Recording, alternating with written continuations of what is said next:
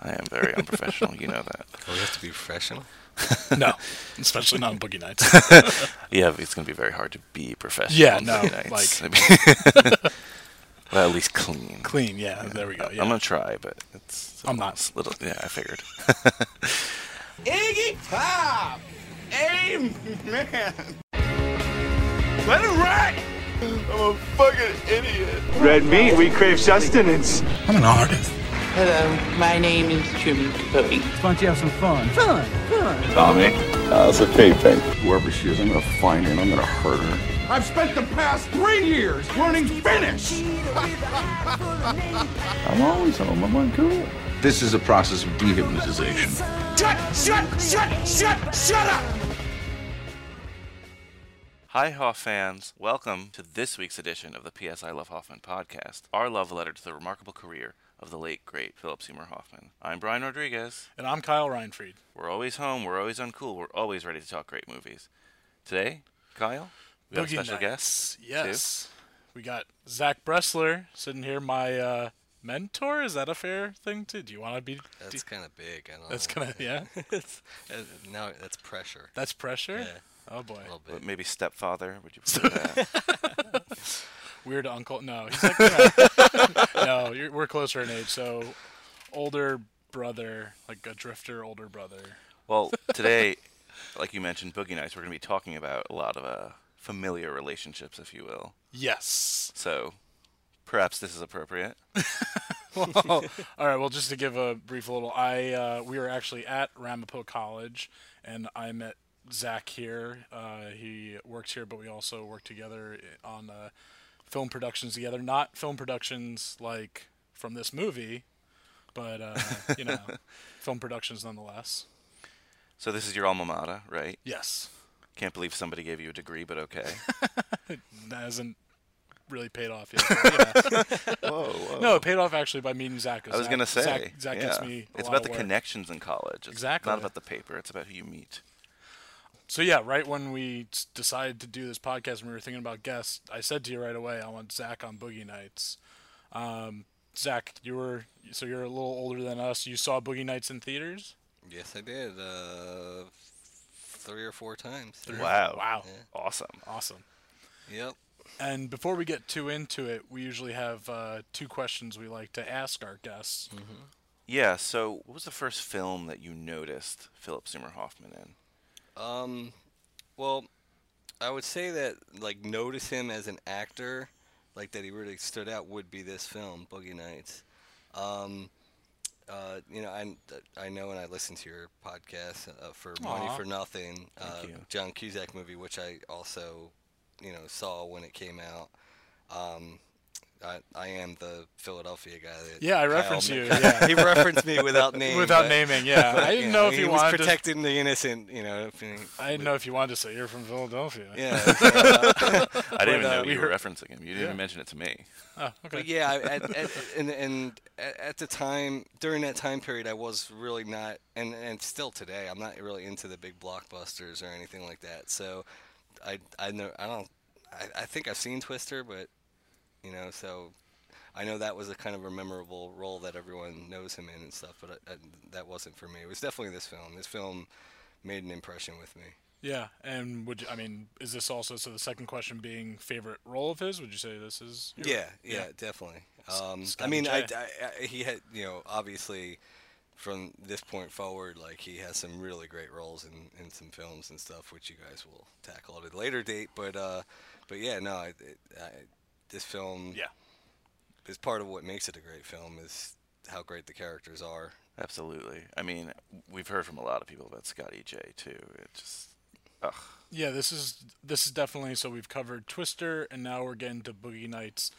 And Twister was like what most like audiences recognize him from, you know, you're just you're At every, this point, yeah. Yeah, yeah, your everyday moviegoers and then it really became like actors, critics, directors, filmmakers, whatever.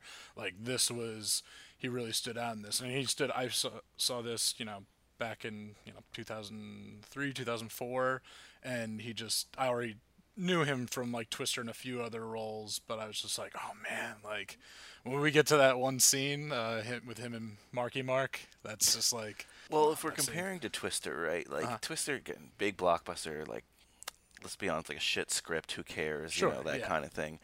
And he he does a lot with that, but it's also something that you could a smart, funny guy could do a lot with that character of Dusty. Anyway, you know, this is something that's he doesn't have too many lines.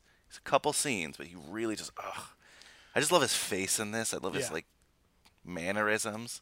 Well, we always we we've said it before, and then we'll say it when it gets, and we reference Along Came Polly already, but it's always you know Philip Seymour Hoffman is more talented, but we always say it's very Jack Black, you know, like you just as far as com- you know you could have seen Jack Black in Twist, Of course, of course, you know. But and then Jack Black was almost Scotty J Really? in this movie, yeah. Really? I wow, didn't I did that. not know that. Yeah, that there's a would've been whole interesting. slew. I'm just gonna get it off right away because I want to get it off. Oh boy, that's appropriate- appropriate for this.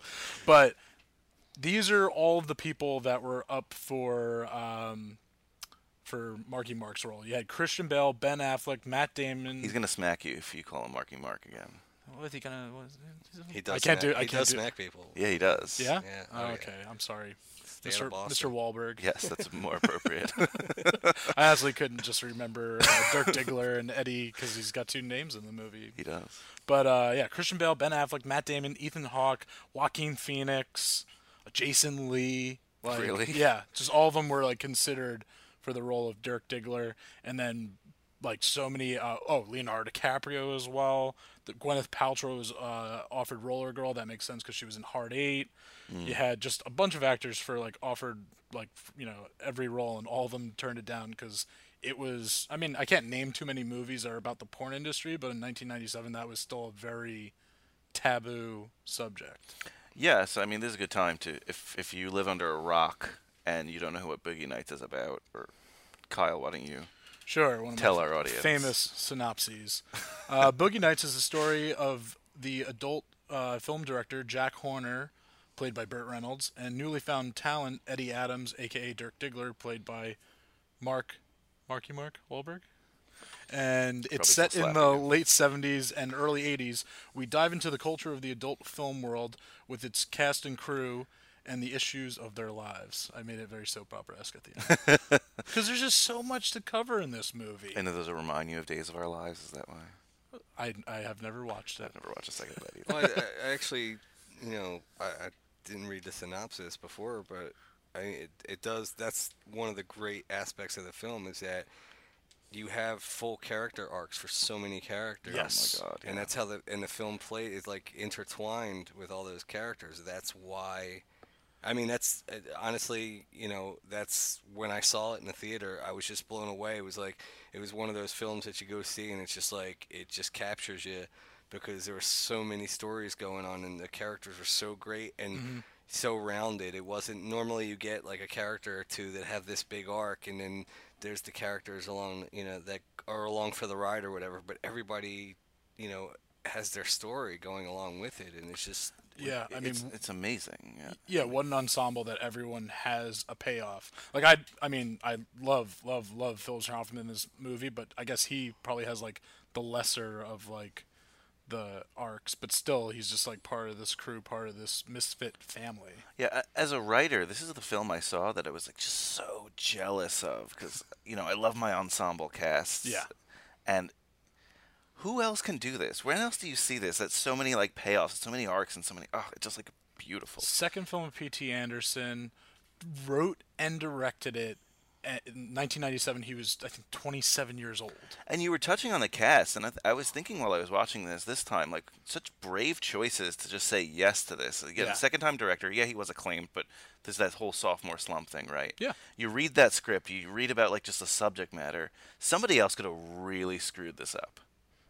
Yeah, there was a movie that came out like around the same time. Do you remember? We were. Well, there was a couple of them, right? Like, like after that, there was the '54, right, 50 which is yes, just like dude. terrible. Yeah. Ryan Felipe, like Didn't he? Didn't he make a short film based off of Dirk Diggler? Or Yeah, something so like that was one of the first films he made, and it was Because uh, yeah, he created that character in a Mm, short film before he made this film. yeah, and actually the actor Robert Ridgely, who plays the Colonel in this film, he plays Jack in Mm-hmm. Well, that makes the sense. short. I Yeah, could see that, but I love him as the Colonel in this film. He's he's my good. next to Philip Seymour Hoffman. He is my Wow. favorite actor in this movie. I love him, the Colonel. Oh my god, the best introduction to a character ever, which we'll get to.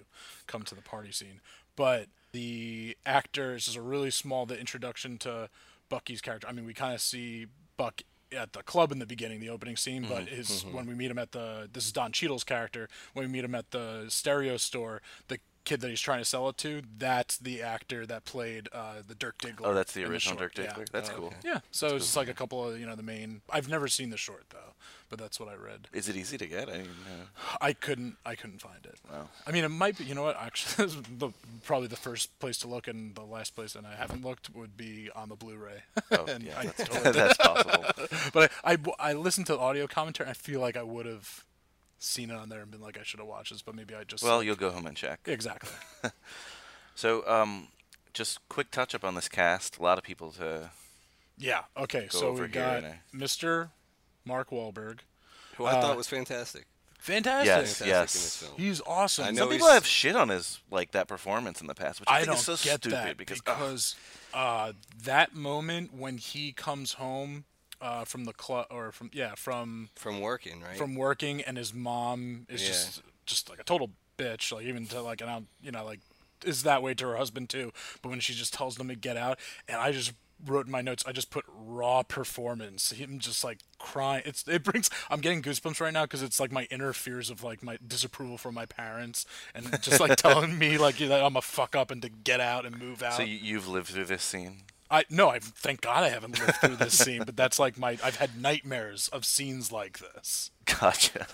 and her just telling him to get out. He's like, "Why are you doing this to me?" And like, oh man, Mm-hmm. is this your favorite Mark Wahlberg performance? I can't think of anything where I'm more. uh, Departed's really He's really good, in The Departed. Oh, Yeah, that's he's true. really good That's true. when he's when he's talking to like just sass to everybody in that movie, and, And he he's was- got, he's got a great payoff in that movie. He was good in Rockstar too. oh yeah, that's that's a movie that gets shit on. Yeah, and that- I and I love- know I know you've said that's one of your I favorite love like that underrated movie. films. Yeah. love that movie. That's because that's like a m- era that like isn't I- a lot of films haven't been made of that music era. That's that's almost in your wheelhouse of Oh yeah, yeah, yeah, totally, totally. And, I mean, it, it, the other, well, the the other, y- you know, part of it is is that, you know, he- in in, in Rockstar and and Depart. I agree with you with Departed too. This, fi- I mean, he, ca- he he's the, you know, he kind of carries the film, even though it's ensemble cast. He's the main character. yeah. It's like him and Burt And- Reynolds or yeah. You know, and he's not. You know, especially at this time, he was coming right out of Marky Mark. So Yeah, it and, was Cal- like- and, then- Calvin Klein ads. Yeah, and so we coming into this, and it's just like I, he he, you know. I mean, it rocked definitely it. helps It that was- he had a was- director like P.T. Anderson, but Mm-hmm. by all means, it But shows still, you like, with you, like you said, a 27 year old P.T. Anderson. yeah. Which okay, so going from like age on topic, and we're talking about like the leads because it definitely is. It's Mark Wahlberg, Burt Reynolds.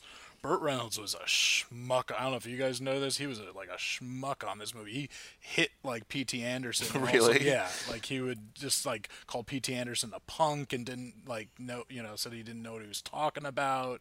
and they he were- even t- like turned down the role several times. Yeah, and, and and and uh, anything that you've seen since the film, it's like he just dis he he shits on the movie. Oh wow. Oh, he totally does, and I it's didn't like know it's that. like, do you realize? I mean. Not for nothing, we're smoking the bandit, all right? It's like, yeah. I'm sorry. Like, it's like- really. and, and, Gator. and during that time period, you know, I know Burt Reynolds, he has a history and he's done a lot of stuff and all, but during that, he was, he was, it was kind of like how uh, Tarantino brought Travolta back. Yeah. I mean, Burt Reynolds wasn't doing much at that point. And it's like, and he then he got this role, and he got the Golden Globe, and you know, yeah. and- nominated Nominated for an Oscar as well. well. Yeah, and it's- wow, that's and he- disappointing. and It's like he I just- love him in this role. oh, he's but he's he, he's totally. You, re, you see interviews, uh, he's just ever since then. He's like, he really, you know, wants nothing to do with this film, which is Wow, pretty that's amazing. Because Stupid.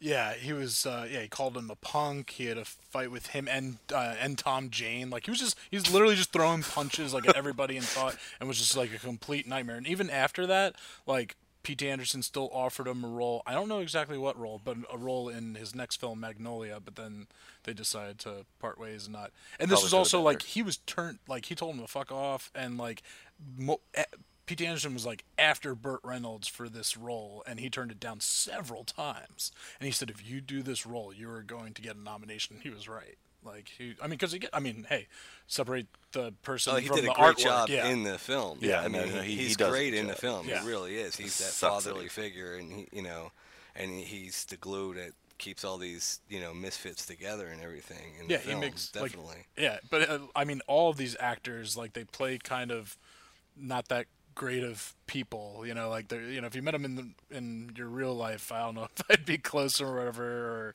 No, but, and- like, and they, some, they of, the, make some of them these- aren't like bad, not but, bad, but but they're definitely not too intelligent, sure. which I kind of like.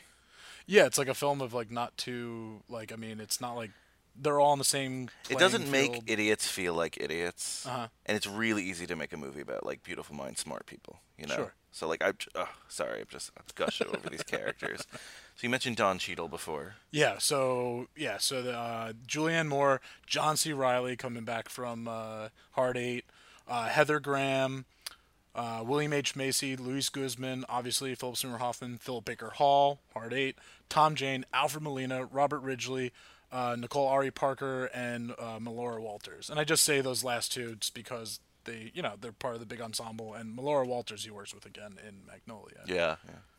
But yeah, just like I, I think mean, she's really talk good, too, about in that this, yeah. ensemble, and they all nailed it.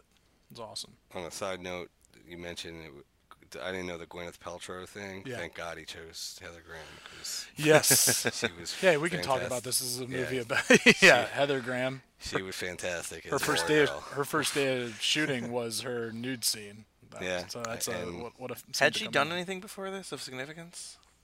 Not that I know of. That's interesting. Yeah, no, I'm not sure. No, this is a standout When- role. when I- okay, I'll I'll come clean. That's why I went to see it three times when, when she takes off the little sundress and you know and Yeah. tests out Mark uh, Wahlberg. That's uh, Yeah, no, she, Yeah. and she, but she, yeah, she's awesome in this film too. She's drop dead gorgeous woman, you know. But besides that, she gives a, everyone in this movie gives a great performance. Like this was definitely one of the first movies I think I saw Julianne Moore in, and she's definitely up going to be recognized, if not alre- already recognized, as one of the more talented actresses out there. Yeah, absolutely. I mean, I, it's one of these things like chicken and egg thing. Like, do you think he just had a good eye? Because a lot of these people weren't his first choices. I mean, no, I, I like. I think he does have a good eye, you know, P.T. Anderson. I mean, I'm sure that obviously there's a casting director involved, and it's not like he's calling course, up of every course. single one of these people or whatever. but uh, Not all of but them he get the Burt was Reynolds going treatment. after like the Burt Reynolds, like you know, he went after that, um, and then he had the confidence to go with a you know like a nobody in the acting world like Mark Wahlberg, and then loved. Philip Seymour Hoffman. That's why I put him in Hard Eight. Loved John C. Riley from Hard Eight. And well yeah, at, at the time. I mean, the only big name was the Burt Reynolds. I Yeah. mean, you know, uh, you know, I'm sure you know like Julianne Moore had a, a lot of credits to her name before this, but she was you didn't go see a, a movie with Julianne Moore over the title or anything like that. Mm-hmm. This Burt was a big- Reynolds is the only one. Yeah, this was a big year for her because the same year Lost World Jurassic Park came out, and that was uh, she's in that movie. Yeah. I mean, that's a nice perspective because the first time I saw this film, I knew most of the cast. Yeah. So I, I could imagine it was pretty cool going there and seeing all these unknowns Well, doing I- great jobs. Well, I mean, I saw this, um, and you know, I've had conversations with uh, Kyle about this, but this is- I, I was in college when this came out, and I was studying film, and um, what was it, '97? So I was a junior, and um, so I, you know, I, at that time I was like, I, I was a sponge, I, you know, and it's like I didn't, like I said, I didn't go see films like Twister, Independence Day, and you know what the the big films during that time period. I didn't, I wasn't interested in that. I was interested in, in more personal stories, and you know, and you know, fr the '90s were pretty big for independent cinema and stuff like that. Yeah. So. You know, not that this is like a like a small indie film or any, by any means, but um, but P.T. Anderson at the time and a lot of these actors were unknown commodities. So it was like, and um, you know, and this story, okay, it was it, it's it's also like a history lesson about the you know about the adult industry too, which uh, to me like uh, was another interesting aspect of it because it was like you saw how you know it, it- that's how it was in the 70s like they they made they made those films on film they were they were actually trying to make films and then if you watch you know it's like now it- it's even you know it, it's it's really that industry has gone by the way of now where you know it's on your laptop you click on a website and it's like there's no story it's just boom and it's like it, and and that's Hey, there's a lot to be said about instant gratification. uh, th- th- there's nothing wrong with it. I'm just I'm just saying, but but from from Burt Reynolds' perspective, that's his that's part of his arc is the fact that he is a real filmmaker, and he sees the art in it, and it's like, and and he's trying to make real films. That's, yeah. You know, And Well, and that's really strong in that one scene with, uh, you know, because you've got the Philip Baker Hall character, the uh, g- what's his name, Phil, like something Gondolini or something. Like, oh, Floyd Gondolini, which is reference to in Hard Eight, actually, when him and Samuel L. Jackson, Philip Baker Hall's character in that movie, and Sam Jackson are talking, and Sam Jackson mentions Floyd Gondolini. Oh yeah. So Wow. in this movie, catching Philip that Baker now. Hall plays Floyd Gondolini, and he's shooting on VHS and shooting with quote unquote real people, the youngsters of like today. And there's that great exchange between him and Burt Reynolds.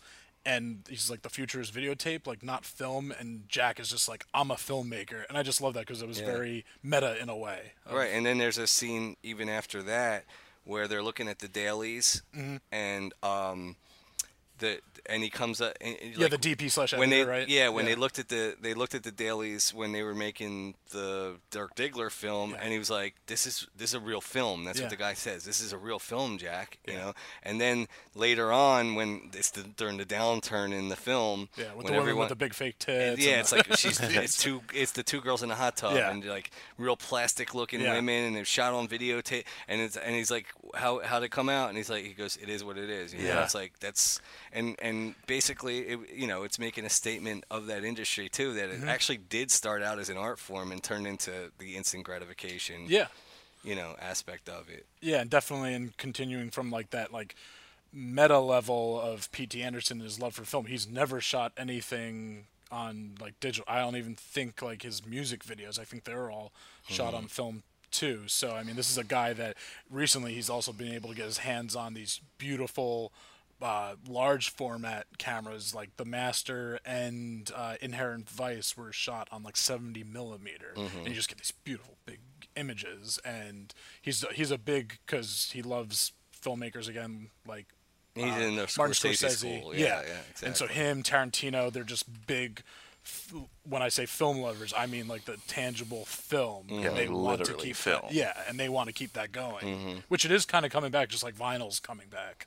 There's an appreciation for it now. Like the Star Wars is being shot on film as well, and that's just awesome to me. 'cause When did they start the transitioning? Star Wars is better than Lord of the Rings. Different podcast episode to talk to Zach about. He's a big Lord of the Rings. that's more of a podcast battle podcast battles. when did they start transitioning to digital?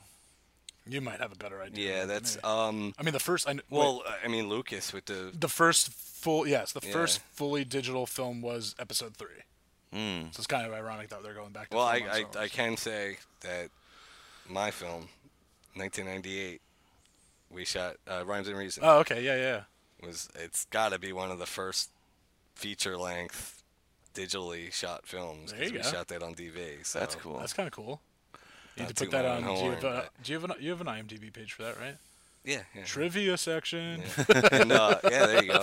But um, there, yeah, there wa- well there was eh, I, around that time too, like 98, 99 or there was a gr- uh, Central Station or Grand Central Station. There was a film called. too. Ah, okay. I, I remember that came out in digital.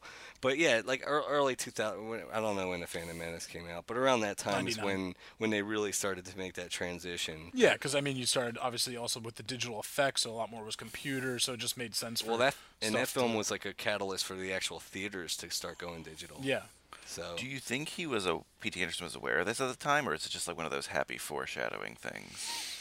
i think he probably Because had he's some- kind of like Jack, like you said, like sticking with the film. Yeah. Um, I mean, at that time, I, I'm sure people, yeah, b- people in the industry saw it probably turning that way. Yeah, I- Again, I- at least with the like blockbusters and stuff. Mm. But Yeah, I, I- I don't know if it's like a if it would be like it's like a direct statement that he's making, like like I mean, it was always known that film costs money. They say that in the film. you know? right. I, but but I think being knowing who he is and stuff like that, that's that that was probably you know an underlying message that he was you know Yeah, it's pretty cool. How I have nightmares of disapproval from my parents. He probably had nightmares of stuff becoming video and digital. That's yeah, fair. no, That's fair. and because he's definitely making the statement of the adult industry did start out at you know, I mean, I, I guess even earlier than that it was like stag reels and stuff like that. That wasn't, but then it turned. They realized that it was film, and they they they made, you know, I don't know if you ever seen a, an adult film, like from the '70s or like the the film. film. I've now seen like digitized versions of that. Okay, because I well, I'm just saying, I'm not saying on film, but I'm just saying like they, you know, it's like if you were going for the gratification, you, you had to use the fast forward button, you know. And Yeah. that's that's just the bottom line because there were stories, there was you know, Yeah, you know, a lot of times bad acting going on, but there were and Sure. like which they definitely some good actors do some bad, amazing bad acting in like the little times that we see the few productions. Oh of yeah, it. yeah, yeah, yes. for sure. It's just they nail it. But uh, before we jump into some real scenes, I just want to read a couple of the actors that were up for some uh, other roles as well. Yeah, uh, Samuel L. Jackson was offered Buck Swope, but I definitely prefer Don Cheadle as Buck instead of Samuel L. Jackson. Yeah, I think I think Don Cheadle has more of a vulnerability. Yeah. And then these were all the people that I mean, again, we love you know, we've agreed that we love Burt Reynolds as Jack, but these were the other actors up for that. Warren Beatty, Sidney Pollock, Albert Brooks, Harvey Keitel, Bill Murray, and Jack Nicholson. Those are some great actors there. that great would have done actors, but it- but for the role, Just that that's my Burt Reynolds. yeah, I mean, you would get, I, I mean. Jack Nicholson's too much of a character. Yeah. for that, I I, I can't see Albert that. Brooks might have been good. Yeah, I can see that. I don't think he has the gravitas though that that Burt Reynolds had. Like like as you mentioned, Zach, he was the only known person at the time in this film. Right. And and I think like I think you kind of need that because he's like the for like you know he's like the rock kind of. He was also, I guess it works because he was also like a sex icon at one point. So it it just in yeah, that- in no, that no, realm, no, too, and that's like- part of it. That's definitely part of it, Yeah. especially I would imagine at the time. Mm-hmm. Mm-hmm. Usually, we break down like these movies scene by scene. Even while I was watching, I realized there was no way we No could do way. that here. We'd be Yeah. here for three or four hours. Yeah. It's- I mean, again, and you guys, if you haven't seen Boogie Nights, you're a fool. Just, Yes. just watch it.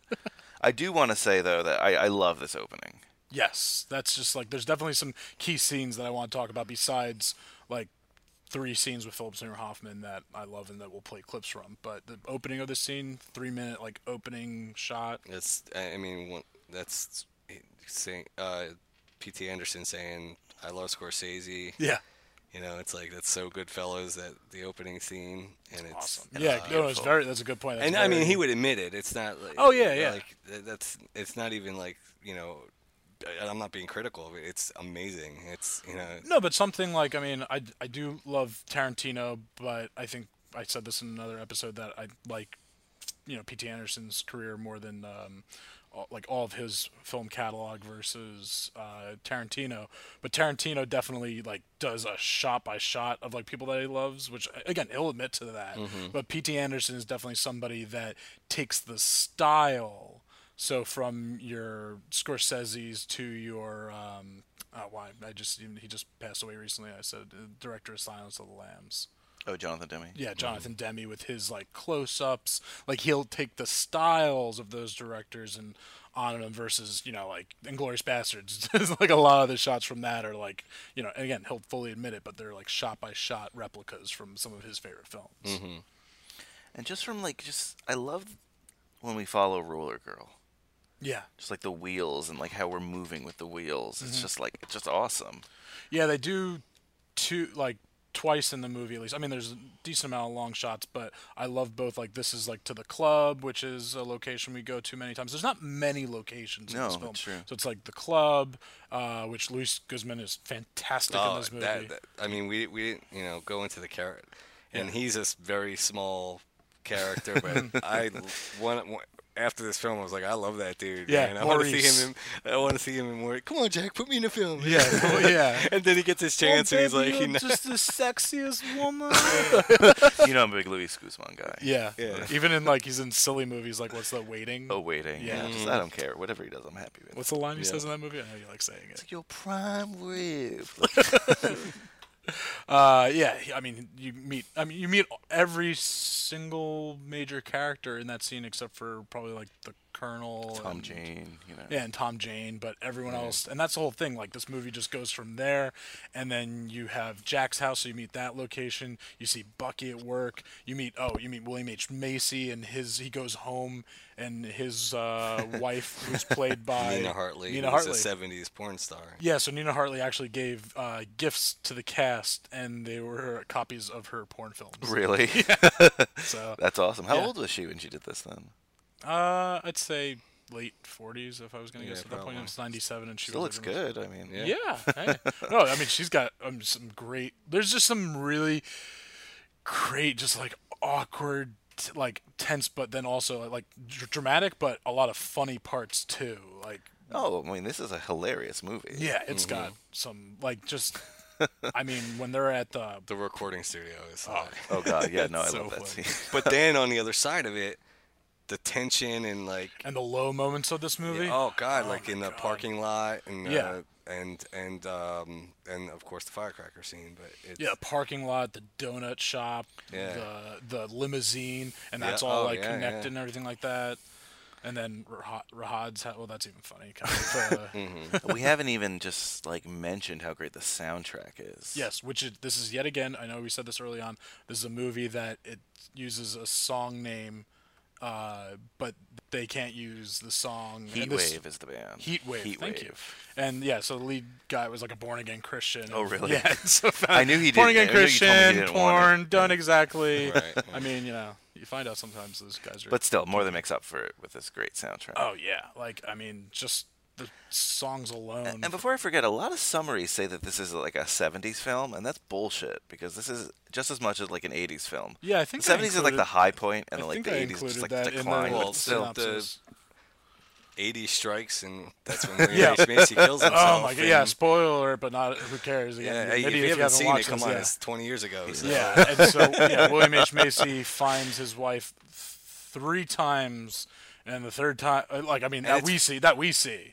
And when I was, you know, going back and watching uh, scenes from the film, I, that was one of the things. And I was and I was reading. It was, I watched it on YouTube, and I was reading the comments, and someone, uh, I th- he there's three gunshots, so he she could have been with multiple partners at that time. oh wow, I didn't even catch Ooh. that. Yeah, Yeah. there's three guns. Someone mentioned it. Was, I thought that was kind of interesting. It was like, you know, we always see every time he runs into her, she's with another guy or whatever, and it's Yeah. like at, at the you know let's pushed him over the edge. This was enough, you know. It's, and there's the three gunshots. I don't know if he shot her three times or, but Yeah. but it was kind of interesting. you know. The first time he runs, like go, goes into the room, like he just hears it down the hallway and walks in, like in their own house, and she says to him, like you know, like what the f- like what the fuck are you doing, like you know, and then her the part the guy she's with says, "Will you close the door?" Another interesting thing when he goes out to the car to get the gun. Yeah. Scotty J's still in the at the steering wheel. Ah. Oh, I didn't notice yeah. that. And there's also a, s- this is just because it's a very important scene. It's you know they're celebrating New Year's transition from '79. It's To like 80, which goodbye, is- goodbye '70s, hello '80s. and and hello and the video world that's what i'm saying it Yeah. Uh, all play even even the storyline has an arc like that Yeah. Uh, because it's it's you know the time period plays a part in the whole in the whole you know in the story because the 70s it was kind of that was like Yeah, the- 70s. that was like the golden age of A lot adult of cinema things, with yeah, because yeah. they were making films and then the 80s came videotape and you know okay just get in and do it you know no storyline it's we're not filmmakers anymore we're just you know producing you know I I love it. He blows his brains out, and then it just goes to a black screen. Just with I even I was just like I you know I'm writing notes along while I'm watching the movie, and I put the '80s, and I was even corrected by watching the film. It just says '80s in like small little white font, and it's just like it's great. Oh, it like almost makes you like squint. I mean, I'm sure if you were watching it on a big screen, but uh, I've unfortunately only seen it on like TVs, the film, but.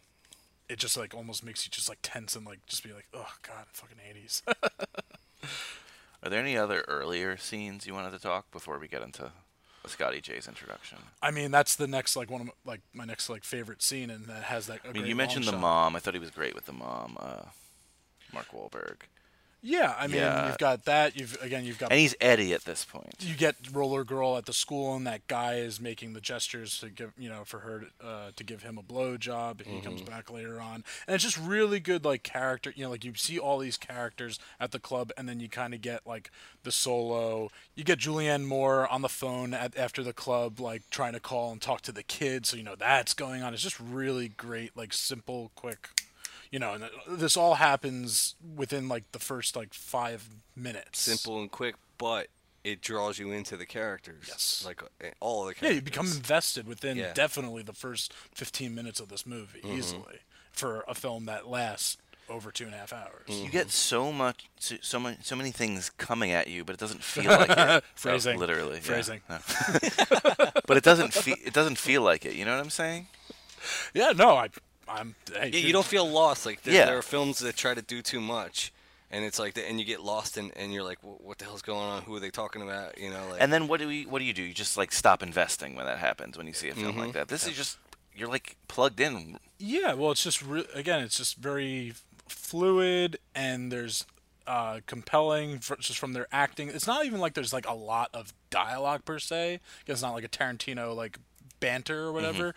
And you just like when we get to Jack Jack's house, that it's just him and Julianne Moore, and she goes on the phone. He just goes and he makes himself a drink, and we just kind of see both of their. She does a, a line and then does a call, so we see like their vices, and then we see Roller Girl in school, we see Buck at the stereo store, and then and we see Eddie with his relationship with his parents, and even that one woman saying, you know, like, you know, you're, uh, you know, you're a star. Oh, she sa- she says your cock is so beautiful. oh yeah, the girl that Yeah. yeah. sleeping with, yeah. And I love, and then this is just a great theme that's presented right away via like, um, via Eddie and just his dialogue saying, everyone is given one special thing, right? Yeah, I wrote that down too because that's the way he delivers that too is awesome. Yeah, he's just like standing up and he's so childish. He's jumping up and down on the bed, you know. But he just has, I mean, it's just a great thematic line that's, you know, call, I mean, if you want to, I don't know what you want to call that, exposition or something like that, but I don't think it is. I think it's just like a, the vulnerability and a big message of this movie. And then, I mean, after that, you know, we get Jackie eyes Eddie again and, and invites him, and he has that great scene with uh, He- Heather Graham that we mentioned already. She gets naked so fast, like Well, it's that easy one piece with It's no just underwear no on. under- So yeah, it's just like wh- wham bam, thank you, man. Wow. And uh, I believe back then that was called a beaver. Leave it at that. how. You think she did that in one take, or just like she's just so good at it? or- I don't know, but I mean, but I mean, then you know, I love her. Whole, are you gonna take the r- roller skates off? No, why? and then after that, I mean, then he has the fight, and then he comes and Jack, no, again phrasing, uh, but Jack uh, is having like a little, I guess, you know, probably I feel, imagine like every like weekend or something like that, or random times he just has these awesome pool parties, and this is when we get to really meet John C. Riley. I think I think Anchorman kind of takes from this in that pool party. Oh, that's a good point. Not Yes, like the and whole, like, oh, I'm the well, number Bride one Man. seventies, and then Yeah, just but- yeah. you know, and then like because we do get all the proper introductions, like we Mm-hmm. saw them before, but then he's being introduced. Yeah. And so I mean this so before we get I'm going to mention my second favorite character like I said and it's Robert Wrigley's uh, the Colonel and he's the financier right of these uh, films of Jack's and he just has this great cuz he is important because then his driver is who has the interaction with Philip Seymour Hoffman and he comes in Scotty J but he comes and he's got his chauffeur Johnny, and then he's got a young like woman with him that asked Jack if uh, you know if there's any coke at this party. But I just love this was just, and this is very like taking from Scorsese's well the editing in this film, right? When he when the colonel steps out and it's like a th- really weird cut, like Thank you, Johnny. My dear, it's party time. Oh, you look lovely. oh, like him like coming out of the limo or whatever. It's just every he just has this great presence that actor. He's like Yeah. a bigger, older guy, sunglasses, Yeah, those and big just glasses. yeah, I love the glasses. Yeah, and when he meets Eddie, he's just like, "Can I see your cock?" Or I, I hear you have a great giant cock. May I see it? I'm looking forward to seeing you in action. Jack says you got a great big cock. Well, Oh, I don't know. I guess so. May I see it? Really? Please. It's just like so awkward, but it makes me le- like I, you know, so I was, you know, like 16, 17 when I saw this film, and you know, definitely one of the more no pun intended like adult films that I had seen like at that age, and it's so awkward, and I just remember like watching it like in my room and just like constantly going up and down with like the room, like the volume on the remote yeah. because I like thought my parents were gonna be like thinking I was like listening to porn at some points or just even the dialogue and it was just. But at the same time, I, am just like giggling and laughing the whole time because it's. Inc- this movie's incredibly funny. I love the colonel's face when he sees the cock. Yeah, and you they know? just like stay on him. He's just got this like, like, like t- head tilted, like, big bird look. because he's all about business, but he's a kid. You know, he's, he's a little surprised. And yeah. he's like, well, he's got his vices. We Oh, learned. wh- which we find out later in the film. Yeah. uh, the other character, just because I want to bring up too, is Reed. Um, John C. Riley's character. Just this is like his, his is like one upsmanship with Scotty. Mm-hmm. They have a relationship of two like like seven year old brothers. you Yeah. know? Yeah, which I mean, definitely like later on, like in S- Step Brothers, a John C. Riley role. It's like almost true, flipped true. to that too, like a different different realm. Yeah, but yeah. it's just I love. He's just like some people told me I look like you know like Han Solo, like, and the margarita machine, and just like oh, do you work out at blah blah blah. It's like oh no, I would have seen you there. I go there every day. and, and Marky Mark's is so in. I'm sorry, Mark Wahlberg is that he is uh, so innocent. He's just like. "I- I'd like to work out there. Well, I, th- I think they could. I mean, you said the perfect word, and when you were when you said why Don Cheadle was p- uh, like these characters are all vulnerable because they're it's like their minds are like childlike. Yeah, you know, that's and, true. but they're and- but n- and it's not poking fun at that. It's just Yeah. that's who they are, and it's like they're uneducated, and you know, it's just like they they're in that they're in that world, but Yeah. but they're real people, they're genuine people, and you you, you do care for them. I feel because, like a you lot know. of people that probably get into the adult industry are like, im- you know, they get in at a young age and they're very impressionable. Right. Like, you know, didn't have you're on it because, well, we can find anyone from the adult. You know. Were you ever in an adult film, Zach? Well, I mean, yeah, Uh, No you have comment. if there were cell phones with videos back then. WW. Well, if you want to plug your adult film website check at it the end, out, we'll give you. yeah, we'll do, yeah, we do plugs at the end. Whoa. Oh, Phrasing, oh, phrasing, okay. phrasing, That was- phrasing. please watch that Please. phrasing. So it's- it's that kind of show, huh? Yeah, but so okay, let's get to it. Forty minutes in. exactly. We're 40 into No, our podcast. and the film as Oh well. wow, that's pretty apropos. Oh, Forty minutes into the podcast and forty minutes into the film, um, we enter Scotty J. So that girl that comes with the colonel ends up ODing. Great interaction with that guy and the whole like you think you should get some new shit, you know, with the coke and everything. Takes Jo- Johnny does a slap, does a very Godfather slap to the guy, you know, like you know, like, and they're carrying the girl out and in walks Scotty J and like, oh my god, is she okay? Fuck off! And he's told to fuck off right away. And then he comes in and again, can you, I can't think of. I know they do in The Departed, but I think they do this in another Scorsese film. Do you know what that's? What would what would you call that? the circling oh, in. God. Now you put me on the spot now. Yeah, come on, Um, my mentor. If I don't know it, you know. Yeah, it's um, yeah, because he does it in uh, life lessons. Yeah. So Like, does whatever it- you want to call yeah. that, it's the you know all of a sudden the screen just shrinks into a small you know Mm-hmm.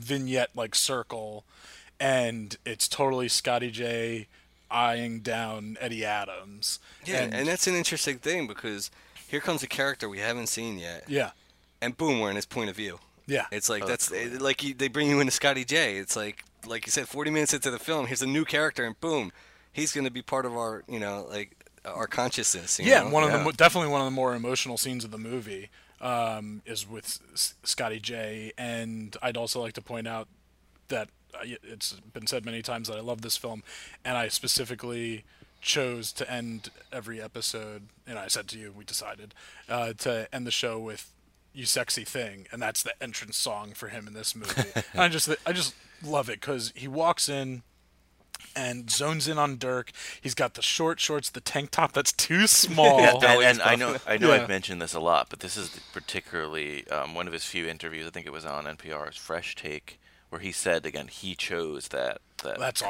costume, Yeah. and he they gave him a shirt and it was a size small, and he said, Mm-hmm. said, no, "No, no, I no." want a kid size." That's awesome. I love that. Because he, he something about like wanting to feel that. Yeah, and I love the accent that he comes with. His oh, so Cal- California, like it's just like it's almost you know like I know in SNL they did a sketch called the Californians, and it's just definitely this like yeah whatever whatever's cool. Yeah, is it look? Is, is the car cool? yeah.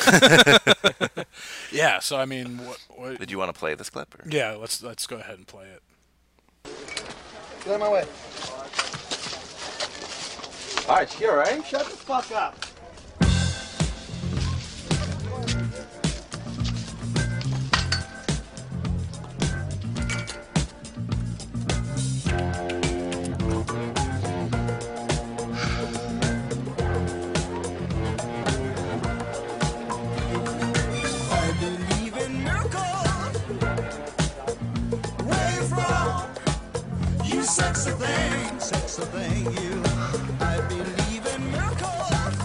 Hey, Scotty J, how are ya? You know, you know. Who's this? Eddie, this is Scotty J. He's a friend. He works on some of the films. Nice oh, to meet you. Yeah, me too. Uh, are you gonna be working or? Um, maybe. Oh, probably. That's great. That's great. Cause how'd you meet Jack? Cause I work on the films, you know, sometimes. So if you ever, yeah. Hey Eddie, come here a second, will you? That's what. Uh, could you excuse me for a minute? Yeah. Very nice to meet you. Yeah. I I just love it because it's just awkward, and then we know the mindset of this guy, and what he's what he wants, and he's just doing this awkward flirting and getting to know uh, Eddie, and then Eddie has to walk over and go be introduced to the Colonel, and I'm just everything about Scotty J right from the get go. I don't know. I, I I relate to him. Maybe not a sexual preference. No, maybe not. He's an outsider. Yeah, he's part of this family that. But he he's an outsider to the family, mm-hmm. you know. That's right away. The fir- you know, fuck off, you know. Like he's, he, yeah, he's he's not he's not like uh, he's he's not in the movies. He's not one of the actors. He's not a filmmaker. I mean, he, he's yeah, a boom he's operator. kind of a yeah, he's a boom operator slash. I'm like, the audio go, people go, right now. Yeah, which uh, he's kind of like it just seems like he's uh just like a gopher like on the film set. Yeah, like, you know, exactly. And, and he, so he's an outsider in this crew, and he's awkward, and you know it's.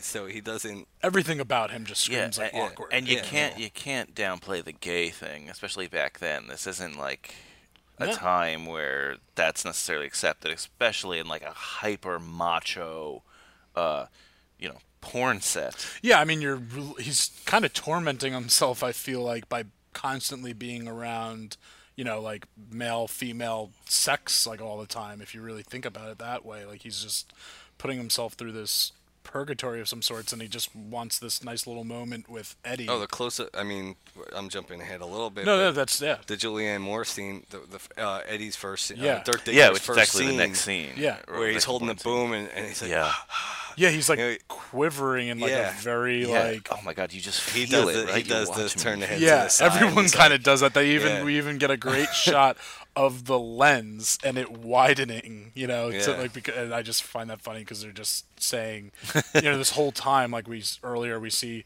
uh, Eddie talking to himself in the mirror and you see the shape of his uh, manhood. And uh, I mean, I've said cock already. See the shape of his cock, and that's the whole thing. He's supposed to be like this, like Ron Jeremy level of like you know g- male gifted like, well, person. John Holmes. I mean, Oh, John. Yeah, character's that's based on actually John that's the Holmes. very, uh, yeah. Well, I think it was Burt Reynolds or PT. No, PT Anderson spent a couple of days with uh, Ron Jeremy. Ron- with Ron Jeremy. Oh, to really? Do, yeah, some research of this film. I mean, the big thing with like he grew up. PT Anderson grew up in the Valley, and he was like went like his dad was in the entertainment industry and he said he'd like show up to some houses where it was definitely like they just shot porn there or like it was a party just like this Mm. one so this was yet another again like hard eight he took from his little gambling experience and then this film he took from his like childhood and that Mm-hmm. those uh, the valley like california famous like valley experience That's cool. Yeah. Uh, so in this scene, the, oh also one last important thing after the party scene they're in the hot tub and this is where Oh, yeah, from I now was gonna he call to becomes it. Dirk, oh, I'm sorry. He, be- he becomes Dirk Diggler. Um, yeah, so we get the birth of Dirk Diggler in the hot tub, but it's not really the birth, right? It's just like he names himself it's and the a, shining it's a lights, christening in the water. and then The Christ. and then boom, like y- you really with Julianne Moore see this like scene in action. And I like how she says like like what did she say finish on my like tits or something Yeah. or like her stomach or something? And then Like, just, like, all she innocent. seems like she's enjoying, like Well, legitimately she tell- enjoying the well, sex, when, right? When he's on top of her, she says, "She says, Yeah, you in the heat of the finish moment. inside me." Yeah. Yeah. yeah, finished inside me. It's like what? And again, to like, again, we get the pay payoff, if you want to call it that, at the end of the film. Uh, but this whole time, it's just teased of you know the size of uh, Dirk's cock, and uh, and another thing that like in this moment, he's like says to his DP, and the DP's like, "Oh, we'll go to like stock footage." He's like, "No, nothing's gonna like compare to that or whatever." and so, and right away, Dirk is just like, you know, like, "Oh, you want me to go again, Jack? I'll go again." but this is another great scene that I want to play a little clip of uh, Philip Seymour Hoffman because you get Scotty J who like goes so he's, again he's like the boom operator, but they send him to go get uh, Dirk from the you know green room, Yeah, with the dressing room. clipboard. Yeah. Yeah. and he's just like. Uh, you just you look really sexy. I'm gonna play the clip. I can't do it justice. Hey, you look really good. And you look really sexy. I like your name a lot. It's really cool. yeah, like I, I I like your name a lot. It's really it's really cool.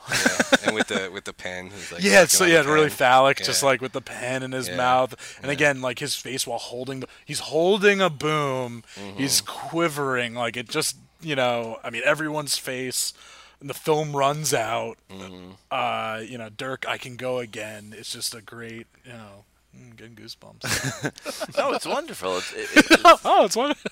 Your goosebumps. Yeah. Oh, it's my goosebumps. Yeah, no. it, it's really great, and r- after this, you just get that whole like Montage. montage, but it's, Yeah. it's not like a silly montage. It's like a nice little. It's showing yeah progression yeah, progression of time because it's like total like disco i mean i love it they're buying similar him and uh Reed, John C. Riley's character, And Scotty, and right? Scott and Scotty, and again his shirt's And like he's too- tagging along, Yeah, he's tagging Scotty along, has yeah. joined the gang. Yeah. Like I mean, he, he has like marginal acceptance, but Yeah. it's like In, acceptance. in, a, in a way, it's Dirk Diggler that actually brings Scotty because Yeah. he was an outsider, and then he brings him in, and it's like he see, he's like kind of more part of the crew when Dirk's there. yeah, that, yeah, that's true. No, I again, I relate to this character immensely just because Scotty like, J. Yeah, be- he's and then in the outside, I mean, like, outsider uh, aspect because going to where we went to high school, I was from a different town, and then like all my friends I made from Old Japan town you're from or grew, grew up in. And I just remember being on like AIM back in the day over the summer, like, oh, what are you guys, what are you guys up to? And it's just like I need to get like the invite like in and just like tag along, and you know that's what I, that's what you said, like Scotty J's is and not I'm not saying you here, but for Scotty, like you can only imagine this just enhances his crush. Oh, definitely. Yeah, just like probably in the changing room with uh, Dirk and yeah, which which builds up to the to the New Year's that we've talked about. You know? yeah, and I mean, and after this, so we get this. You know, we see uh, the them making Brock Landers. We we also get to a second annual Adult Film Awards because after that he won like a bunch. Yeah, he won a bunch. It was at the second annual. Yeah, he won a bunch then, And and, then he's we kind see- of like humble at that one. Yeah, and we see Dirk's new place, his Corvette, Jack saying that line of "This is the film I want to be remembered for," Mm-hmm. Mhm. and then we get a jump in time because the film starts in '77, and then we get the, you know, the New Year's Eve party, Mm-hmm. and that's where the one character Becky meets Jerome. We and it's the meet New Year's Eve to 1980. to 1980, yeah, and we meet. This is where we meet uh, Phil Baker Hall's character. I like I like uh, Don Cheadle's Rick James wig. Oh my god, how good. That's like his he's just a character that's constantly so first he's got the cowboy look and he gets shit from like the stereo Yeah, he store works owner at a- a s- and a stereo at the place. at the club. But and I keep I keep dwelling on the the storylines of how they all they're all outsiders. They're all Scotty J. Yeah. But when they all together, that, that, that they're accepted and they're like the f- they're like the family. And then Yeah, family. then after that, when during the down period, they're all separated again. Mhm. You know what I mean? It's Oh, it, Yeah. if you look at the film's arc that Ah, way, that's and that's a good- another like brilliant what filmmaking method that Yeah. P.T. Definitely. Anderson did is that you know uh, we're, we're you know s- when we sing, single out Scotty J as as the outsider, but really look at all the characters. Mm-hmm. I was just you know I was thinking about it. All the characters are outsiders. Mhm. You know, uh, Bucky can't. He's you know, oh, I only keep you around to bring the chicks in. That's what his Yeah. boss tells him. You know, Reed like- even says like, "I know like this isn't gonna last forever," and he's into magic. Yeah, he does. Like- Ju- Julianne Moore with her kids. You know, the fact that they were a kid. Her kid. They're all outsiders in regular society, but then it's like th- this this family aspect when they're they're all together. family of And- misfits And, and- once Dirk comes Turk comes in, Scotty J gets. uh, It seems like he gets accepted into that family, you know. Well, this is something I want. Actually, I took a note of like right in the beginning. So before you get that, the, going all the way back to the opening of this film, and you get that great opening of the shot, you know, boogie nights and going down and everything like that. There's this circus type music, and for Mhm. some reason this time, you know, because I mean I'm looking for stuff to talk about on the podcast. It just like I thought about it that much more, and to me, they, it is this is kind of like a circus, and you just like it's almost like the au- you know like at the circus there's a lot of awkward things going on, like a bunch of clowns coming out of a car that's Mhm. too small, and it just has that very circusy, crazy Mhm. circus like vibe. You know, they're putting on a show, Yeah. but you don't get you don't know their real personalities cool. until they're you know like behind the scenes. So I just thought that was No, that's the, yeah, that's cool. I, I, I noticed that too. So yeah, I mean, we get the '80s party, and then we get that the comment of the videotape is the future, not film, etc. And then we get Scotty. We meet Tom Jane. We meet what's his uh, character's Well, name? He's a dancer, right? Yeah, I love at it. a male club. Yeah. Oh, at a oh At a, all- at a male club. I didn't. Oh, I Yeah. guess. Oh, I guess that s- s- slipped me. Um, I don't know if that makes sense. But yeah, but uh, Todd Parker, his character. Oh, Todd Parker, I but love I love it, like, because it's just you know. So again, it's like adult uh, entertainment in a way. It's just, he's a, so he's a male stripper for at a male club or whatever. Mm-hmm. Mhm. Uh, he's got that great stash, but I just love it that like he you know still hangs out with these other adult entertainers. I'm just imagining maybe he's not gifted down below, so he can't be in these films. Could be the reason. You know, Could I be feel the like he might have slid his way in. No. I don't- I don't want to say it like that. But geez, it's, it's hard to uh, It's escape hard to? these. Oh, okay. Oh, God. Anything I say, anything I say. now. but Uh, then, yes. Yeah, so we they're get- intro- yeah, Reed introduces him to Dirk, and then Scotty comes up to Dirk, and he wants to sh- he wants to show him something. He's like, "I got a surprise." And this this is one of my top Philip Seymour Hoffman film um, Yes. scenes ever.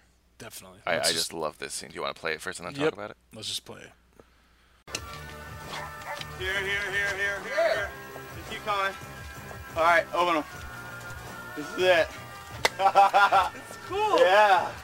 You want to get inside? When did you get this? Uh, yesterday. Oh, actually, I had it painted yesterday, so it might the paint might still be kind of sticky. Or this is great, man. Yeah, This is really great. You want to go for a ride? Or Wait, wait, wait, wait, wait! Fuck! Hell, how much time is that? I'm sorry. What sir. the hell is the Please, matter with I'm you? I'm sorry. I, uh, Why did you do that, Scotty? uh, you look at me sometimes. What? I want to know if you like me. well, of course. Yeah, I like you, Scotty. I... Can I kiss you? Scotty, I don't. Please, can I kiss you on the mouth? No! Please let me. Scotty. Well, I'm really sorry. I didn't mean to grab you like that or scare you or It's anything. all right, Do you want to kiss me or? Scotty. No. What's no, the matter with I you? forget it. I'm just. I'm really drunk. Really, I am. I'm just. I'm. I'm out of my head. I'm so wait. I'm really wasted. Really, Dirk. Yeah, I'm I really just understand wasted. that. I'm crazy right now. I'm, I'm really crazy. Do you want to go You back know? inside? Uh, do you like my car, Dirk? What? I mean, Yeah, yeah. because I wanted to, you know, it, I I wanted to make sure you thought it was cool, or else I was gonna take it back. Oh, Yeah. it's great, Scotty. Happy New Year. Happy New Year, I Scotty. love you. I really Yeah, love, I love you. you too, Scotty. Okay. You- Let's go back inside, okay? All right. I'll, all right.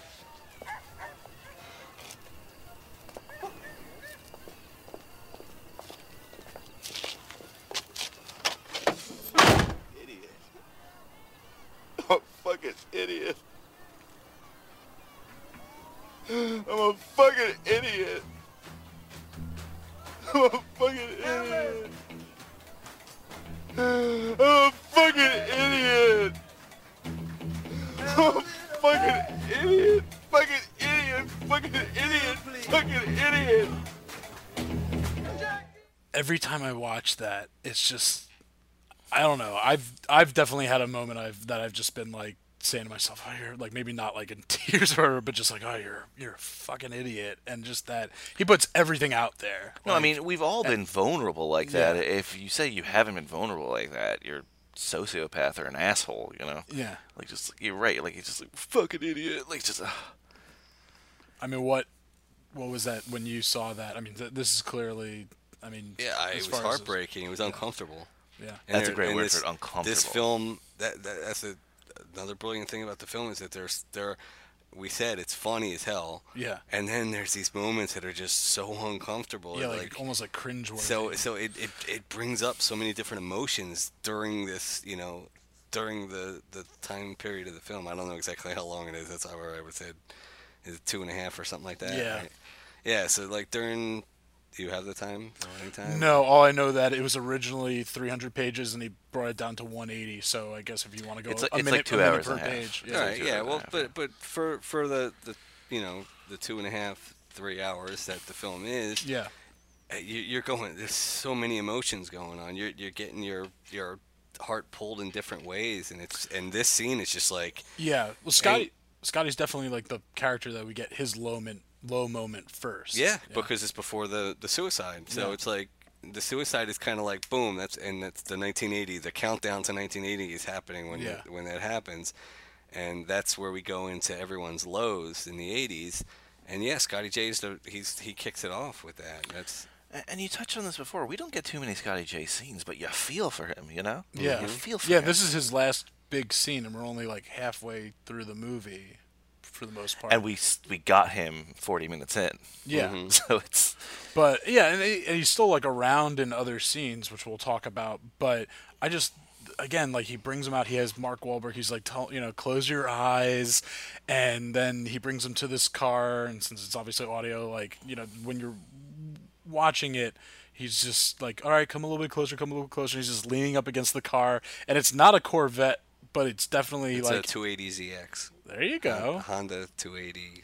or- but but he had it. Yeah. But what does he say? Like he just y- you know Yeah, he, just had it he's- painted. Yeah, he just had it painted, and it's that same like whatever color red you want to call that as you know as uh, Dirk's Corvette, Mm-hmm. Mhm. and so it's just everything. He's just trying. it's and like trying. years of build up. He puts Yeah. it all on the line. and, and, and yeah, and everything he did, like the, he doesn't care even care about the car. It's like he just wants Dirk to like it. you Yeah, know? It's like- yeah, that's the whole thing. yeah. Like there is obviously this physical attraction, but y- he's searching for this acceptance too, and so he probably even if he's in this misfit family, I think he's still looking for one person to be like, you are an important part of this, and you mean a lot to Mm-hmm. me. Yeah. And that's what I mean. He's definitely you know supposed to be a young you know character, you know like in like age wise, and Mark Wahlberg or you know like Dirk is supposed to be 17, 18, like at this point I guess like twenty years old in this scene. Yeah.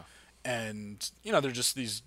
That, that, you know, you're, st- you still don't know what kind of person you are at that age. No, no. I Probably mean, this, even though it's we work on definitely like a personality, kind of like a, you know, not adolescent coming of age, but like Mhm. a coming of age thing. And like he falls flat on his face. I like that that he tries to like kiss him again. You know, after Yeah, that yeah, yeah. And clear- he just he just like goes in again. Oh, I just, I just want to kiss you. because he It's just what I- wants it so bad. Yeah. and- also, just I have. And then he just b- puts it, you know, like and says like, "Oh, I'm, I'm drunk," you know. and, and Mark Wahlberg just like accepts it. He's not like weirded out. Mm. He's, like- no, he is weirded out, but he's like, they move on from it. Yeah. Yeah, he just wants to get out of the situation, but it's like, but he's a porn star, so it's like he's done some crazy things, you know. you know, And it, but he's just like, "Oh, okay, okay, whatever, you know. Yeah. It's, like, let's- let's It's just interesting, you know? Yeah, Mhm. no, totally. But that like, and and the probably the reason why that's his last big scene in the film is because at that you know because for him that was his moment like that he you know like that he, he was in love with Dirk. I mean, it was like so that's kind of his with him. payoff, for lack of a better word. Yeah. Um. Well, to jump ahead a bit, so then he's still like part. It's not like he has a falling out with No, Mark no, no. Wahlberg after this, because then he's Dirk arou- just kind of like deletes it or just yeah. I mean, dismisses it. Yeah. I mean, he kind of. Ha- has to in the sense of like that's not Well, the look, we- he's, that he's can't got be the, power. that's not at the this point. weirdest thing that's happened in Dirk's No, life. no, no. But he's got power at this point. If he was really freaked out, he could be like, get this guy off the Sure, set. that's a good point, He's not yeah. an important part of this. No, that's yeah, that's a very that's a very fair point. Uh, I mean, we get him like before they're planning that you know robbery scene or just you know selling the you know fake coke or whatever. uh, you know, he's just pacing in the background and saying like, I don't know if that's a good idea, and they're like, shut you know, shut the fuck up, Scotty. And then even at the end of the movie. We get him. The last time we see him is he's filming the birth of uh, Buck and uh, Jesse's kid and he's you know so i love it that he's kind of even moved on from boom operator to ca- camera operator and it and it does if you really think about it like that's a that's a very i mean hey they shoot film i mean they shoot porn so that's very intimate stuff but the birth of a child and to be like oh can you f- you know film it or whatever so i like that he's just he's included in these personal intimate like Mhm. lovely you know moments in these people's lives um So I, I guess we should touch on the Dirk downfall. Yeah, I mean, so we get this is we've had Scotty's Wh- low moment, then we lose little Bill William H Macy's character. He sh- shoots himself and his wife and wife's one or two lovers, and um, there's even that we see a little bit of tension happening because Amber's doing that documentary, and uh, Dirk has that great like, oh Jack lets me block my own scenes, and then Jack is like, I don't let him block his own Yeah. scenes, and it's just like, ooh, like it's just like just from, and the, just awkwardness right there. And the next thing is that Jack gets a call from the colonel, and the colonel's in jail, and this is just like. And you said this was one of your favorite scenes or performances, right? Yeah, I mean, like I feel like he, uh, you know, like Burt Reynolds, you know, nominated for this role, but this is like sometimes you get those roles that like a Michael Shannon for Revolutionary Road, you know, small role nominated for Best Supporting Actor. Robert Ridgely, like this scene when he's talking to Jack, and so we learn that the Colonel like has a weakness for like filming little kids, I guess, Mm-hmm. right? And you know, doing stuff, and he's like, "Oh, I don't touch him," but uh, he, but the biggest thing is he's saying to Jack, like, "I'm I'm your friend, Jack. Like, tell me, tell me, tell me, I'm your friend." And Jack just And the phone like cuts him off. Yeah, ends at that point, and he's just knocking on like the soundproof glass, and it's just another heartbreaking moment, and like the loss of you know like a character or whatever. Um, And it's a down point for Jack too, because they're they're when his funding. Yeah, so that's And a he- big And part. he goes strictly to the, like to Floyd Gondolini, the yeah, to Yeah. VH for funding for VHS. right, and he does like you know crappy VHS stuff. Yeah. Yeah. Yeah, we mentioned that before. Just the, the ugh, it looks terrible. and then we get Dirk like another like montage, and Dirk is doing like Crystal with Todd, and he's like you know g- uh, coming in and out, and this is there. I mean, there's still like little funny moments like in these you know d- you know darker scenes. Then we get the studio scene. You love. Oh yeah, yeah. I don't want to miss that studio scene because it's Yeah. just hilarious. yeah, that's And that's uh, Robert Downey Jr. Senior, right? Robert, yeah, Robert Downey Jr. Senior. Oh. That's Robert Downey Robert Sr., I Downey didn't know that. Jr.'s father. Yes, I didn't know Thank that. you. Who is a film director? It was a film director, er, and that's actually the one uh, Don Cheadle's character is Buck Swope, which Putney is Swope was yeah, his- Bucky yeah. Swope, which is a uh, uh, Putney Swope was uh, his film. yeah, which yeah, Oh. Robert Downey Senior's That's cool. film, and Yeah. Robert Downey Senior is that Putney Swope is a big influence on P.T. Anderson. Oh, okay. So just a little appreciation there. Mm-hmm. Mhm. But that whole that whole scene of the tapes, like Yeah. like the catch twenty two, uh, you know what is it? What is it? You know because they, they want to get the EPs, and then he says that's a, Y- a YP, right? Your your problem. problem. Yeah, yeah. And he's like, I don't know this. You know, music industry jargon. You don't Yeah. understand. And we it's- need the magic that's on those tapes. We take it to the record company. They give us the money. Then we get the money back to you. You're not understanding. we get it. Like you own the tapes, but the magic on those tapes, that's, ours. And they're they're Feel, convinced. Feel, feel, feel the heat. They're convinced that if they Feel the heat. release that, that they're just you know, it's it's awesome. Yeah, they think and it's like, awesome, and Mark they're like, Wahlberg, who has a decent enough voice, so that's what he came, you know, he- what he came from, whether you like that genre or not. He's just like really like some good bad singing acting going on here. Reed playing the, guitar. heat That's great. Yeah. will rock you. That's he will feel you. Feel, feel, feel. was that on the soundtrack? Did they ever like do a cut of that? Uh-huh. There's like that little, not like a whole song, but I have the soundtrack and that plays before like a like I think as like a little separate forty like the clip that's in that movie. Even the fact that they're telling the guy in the studio like to like uh, Yeah, raise oh, the bring- vocals, yeah, and bring down the bass, bring put down the the bass- bass, and, and he's just like, Let's we're roll so again. Let's reluctant. roll again. I always imagine that that like board op said to like his boss, like, yeah, no, these guys suck. Just- Yeah, exactly. just yeah. don't- And I love it. Again, This is like a little scene that Scotty J is just in the background. He carries, uh, you know, Eddie out. his background scenes for the rest of the movie are just great. Like even again, like the whole Dirk Diggler Mhm. falling out scene, how uncomfortable he looks. Oh yeah. Just Yeah, Oh, well, the that's- fight, yeah. yeah, the fight, yeah. Yeah. So this is the big part where we get um, the limo scene where they end up picking up the guy that's from the scene Roller with the Girls, roller girl, former in- classmate, in- yeah. yeah, who's like in college at that point, and Jack starts beating him up, and then roller girl. I think she like killed. Like I don't know. Like that was pretty It's like kind of- intense. this is one of the most scary scenes of the film. I Kicking think. the guy in the Being face up with a here. roller skate. Yeah, too, with- with the several wheels, times after yeah. he was already pummeled by Jack. Yeah. And then we get Eddie's Well, low. well, just to that scene, the limo scene. I like how it's just like Jack's moment where he knows what he's doing. He's entered this tape thing, but it just is. he's even on camera, which I don't He- think was something he did before. Oh yeah, and he just takes out his frustration with the whole industry on this guy. Yeah. Yep. That's a He's good not point, that's making a a good point. movie anymore. They're driving around picking, you know, like Yeah. it- it's just yeah, it's it's not it's not a film anymore. It's And Eddie's. And he or- sold out. He had to, but you could Yeah. tell, and it's just ugh. Dirk isn't even doing films at this point. He's just back to kind of where he was, where we, where we meet him, even like lower, because he needs money for drugs and his busted up Corvette. But he's just showing his, you know, like dick to random guys. And then I guess I, this is like actually one little scene that I was always a little confused by. So he's doing that, but I guess do people know that there's this like yeah, there must have been like a rumor or something, or maybe there's just like a known to get guys there, and it's like a team of gay bashers. Because that guy's in on it, right? The guy yeah, yeah, that he's yeah. in the pickup truck Oh, yeah, with. yeah. Yeah, they're gay bashers. Yeah. But no, it was just always like, you know, it's not like there's like s- self. That was a very like premeditated point being. It was a very premeditated plot. It's not like there's cell phones. Like, okay, I'm in the truck right now. No, no, 'Cause those- all obviously those guys, were yeah. surrounding there. Yeah. Yeah, it was probably like a known spot where you could Yeah. like look at guys' dicks. Yeah. Yeah, like Hmm. male prostitutes or whatever. Yeah, and then So yeah, no, and that um, once uh, once again, super uncomfortable moment. It's like it's yeah. like and after that, we scene. get the one great little, um, you know, we had like 80 set on the screen at one point, and then it just says, uh, "Long way down, one last thing," and we then we get one of I showed this in college, like in an editing class, we get one of the greatest films, and this also had influence on. Uh, a scene in your movie, right? The, with the Mhm. firecrackers and everything. Yeah, we go yeah. to, we finally get to meet Alfred Molina's character. And I mentioned this to you on the phone the other day. Uh, Mm-hmm. That's how I remember it was uh, two minutes and I mean two hours and a half for this film.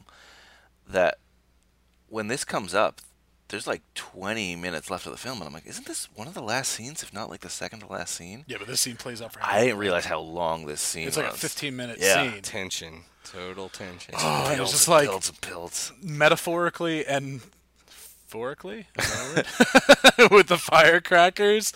So Rahad Jackson, and he's just what this, I guess, really like I guess a wealthy party going guy, Yeah, right? yeah. Like Yeah, low so level. who's the crim- crew that goes to his home? It's uh, You've got Todd and Reed and. Uh, Bro- Now Scotty's and bef- Dirk, with not them, Brock. like while they're while they're planning this, right? Yeah. And he's like, oh, you know, I think he tells him not to go. Yeah, he, and they tell him to you know shut up or whatever. Oh, yeah, yeah. And, you No, know, I he just gets told to fuck off and shut up a lot in this film. and uh, yeah, so the three of them go, and they're trying to. I guess that's what baking soda or something like that. Yeah, they're trying to rip the guy off. Yeah, for five thousand dollars worth Oh. Yeah. of coke, and they've got a big. There's then there's three people in the house. You got the big black security guard that's got like double pistols. you got uh, Rahad Jackson, and then Cosmo, right? Isn't that his name? That's Cosmo. He's he's Chinese. He's the- Yeah, it's like a his his little boy, you know, boy toy. Yeah. It's like a boy, ch- like a Chinese boy, right? yeah, in the just in short background. shorts, walking around throwing firecrackers into the air of the Yeah. house. and you get two great uh, songs play. You get Sister Christian and Jesse's girl, and then Jesse's girl and the awesome, uh, awesome mixtape. Mm-hmm. Mhm. Zach's And- awesome. I, I, I made tapes after that. Zach's awesome. awesome Yeah. Mix. I think I have like eleven version, eleven volumes of it. That's awesome. I read that actually Alfred Molina had never heard either of those songs. Really? Before this movie, which is actually pr- like 97. Well, he's like a like a Shakespearean British actor Yeah, originally. so I guess he was very, uh, you know, into that world. Yeah. I don't know.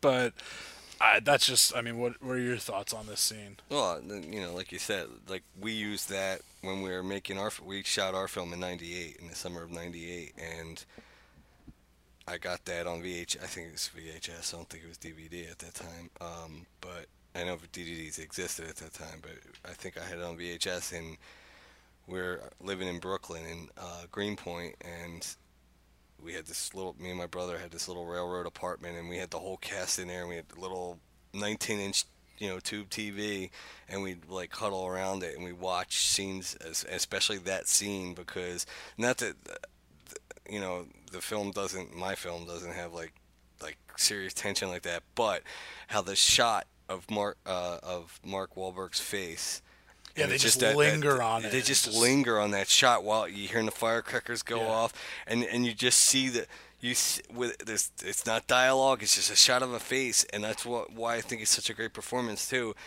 Of you can you can do a voiceover right there, going saying where the f- what the fuck did I get myself into? I've sunk. I'm I'm what happened to me? And and and It looks my- like he's going crazy in a way. yeah, and and well, you wouldn't you? I mean, with the firecrackers, you you you could die right now because you, you got the armed bodyguard, and you're gonna you're gonna rob this guy. You yeah, know, it's I'm like surprised the guy didn't taste it right away.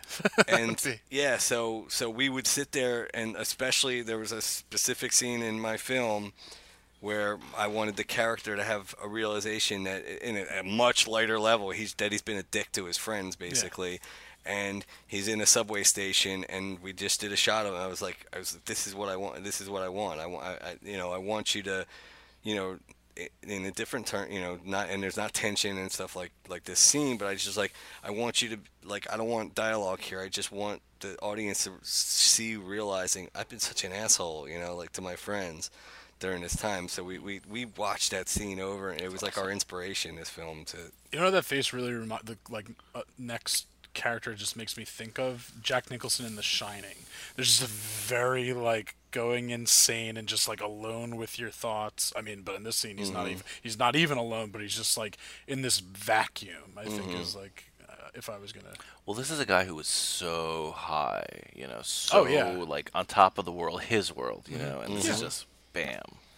and now yeah, and now he's as low as you can get, and he's like he could die right now. It's like Well, yeah, and then we he comes very close to death because Todd doesn't go with the original plan, and he knows that Rahad has a safe in his room or Yeah, something like that, and pulls out a gun and ends up shooting the bodyguard. I don't know what happens to Cosmo, like if he just like goes to the ground or something like that.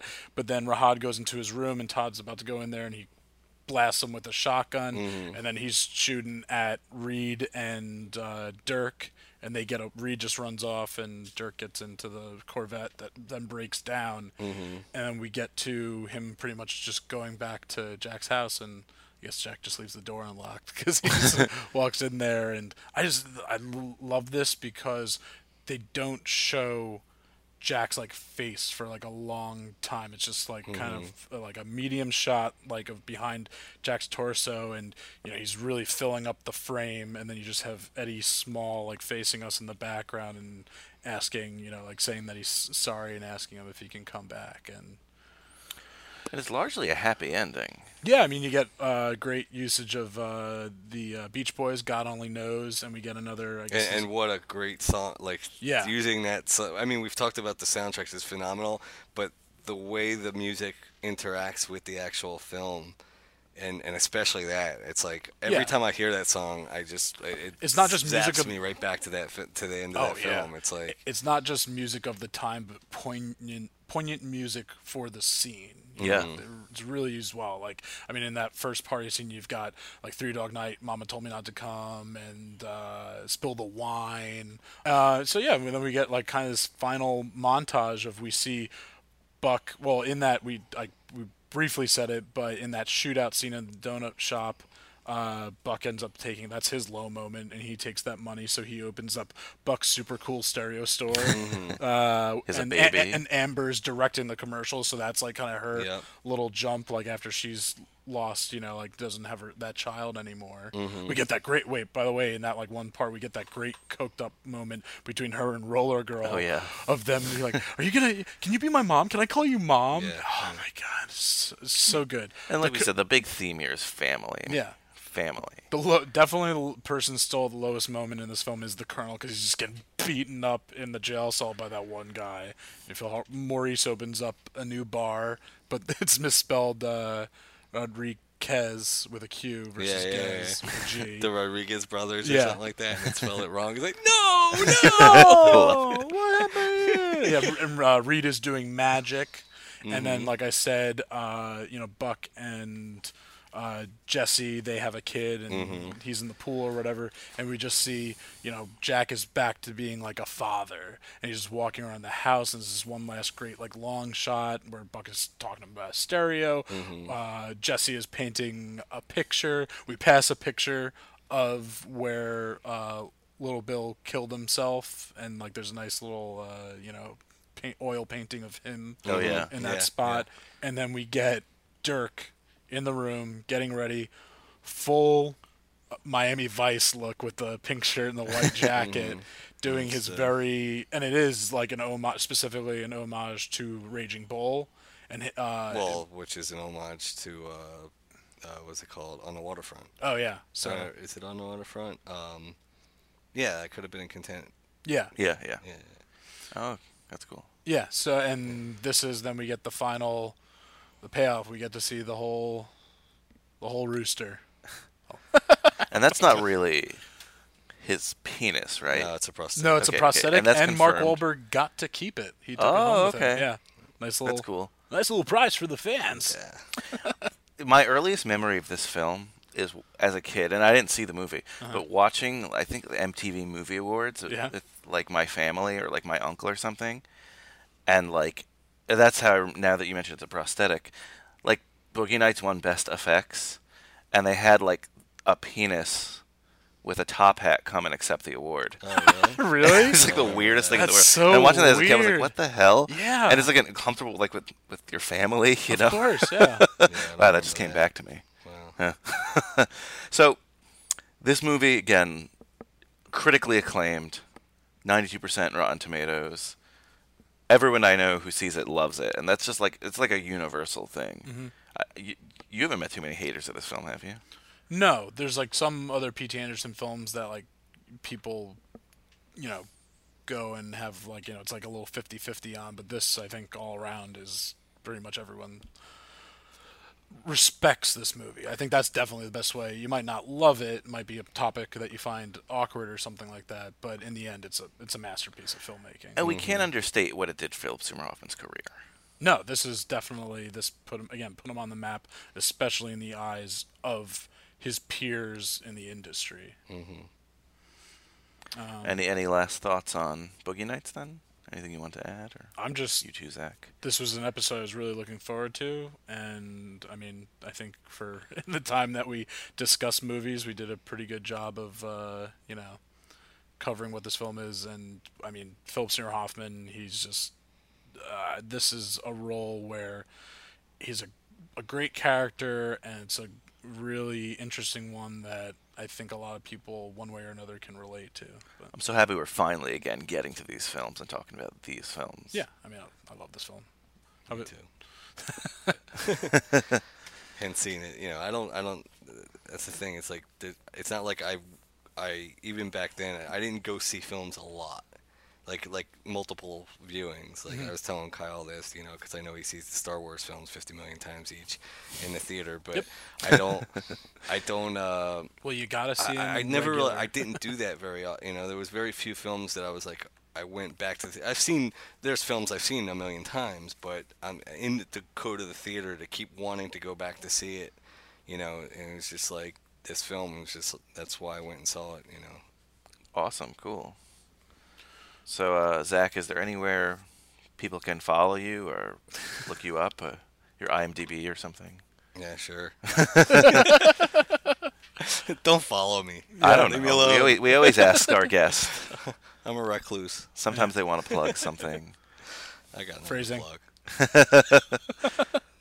No, uh, uh, I meant- Zach, thank you for coming on. Yeah, thanks so much for coming on. Yeah, it was great. Had a blast. having you, and thank you for listening and supporting, being my mentor, my my muse. So weird. No, that's weird. Let's end it on that. Let's end it on a weird note. Well, on that note, thanks everyone for listening today, tuning in. We had a blast. yeah, thanks Hoff fans, and keep being great Hoff fans, and check us out on Facebook and s- subscribe on iTunes. and P.S. I love Hoffman. Google Play. Yeah, P.S. I love Hoffman. That is the name. Learn it, love it. CageClub.me as well. You could find us there. And All the other great podcasts, including Cage Club, Keanu Club. a new podcast that we actually really love here called Wistful Thinking. Ooh, this is a fun one. I hope I get to guest on that. Me too, me too. Um, and really special announcement. Special news. Next week we will not be doing a Philip Seymour Hoffman film. No, not not a regular episode talking about one of one of his films. No, one no, of- no. One of his roles. We will have a special episode next week where we will go over basically the first third of his career. Yeah. Philip Seymour Hoffman, the early years. The early years. So definitely tune into that. We're going to have some guests who we've had previously on. We're going Mm-hmm. to be talking about some of his short films. Yeah, some stuff that again we were covering all of his feature films, but this we get to talk about a music video he's in, um, another sh- short film. Yeah, even some some silly stuff, some some a Law and Order episode. Yeah, TV appearances. So definitely tune in and like, follow, share. Please, we love you guys. We're Subscribe. loving the feedback. Yeah. Keep it going. Thanks so much, guys. Bye. I needed you. How did you know I needed you so badly? How did you know I'd give my heart gladly? Yesterday I was one of the lonely people. Now you're lying close to me, making love to me. I believe in miracles. Where you from? You sexy thing, sexy thing, you.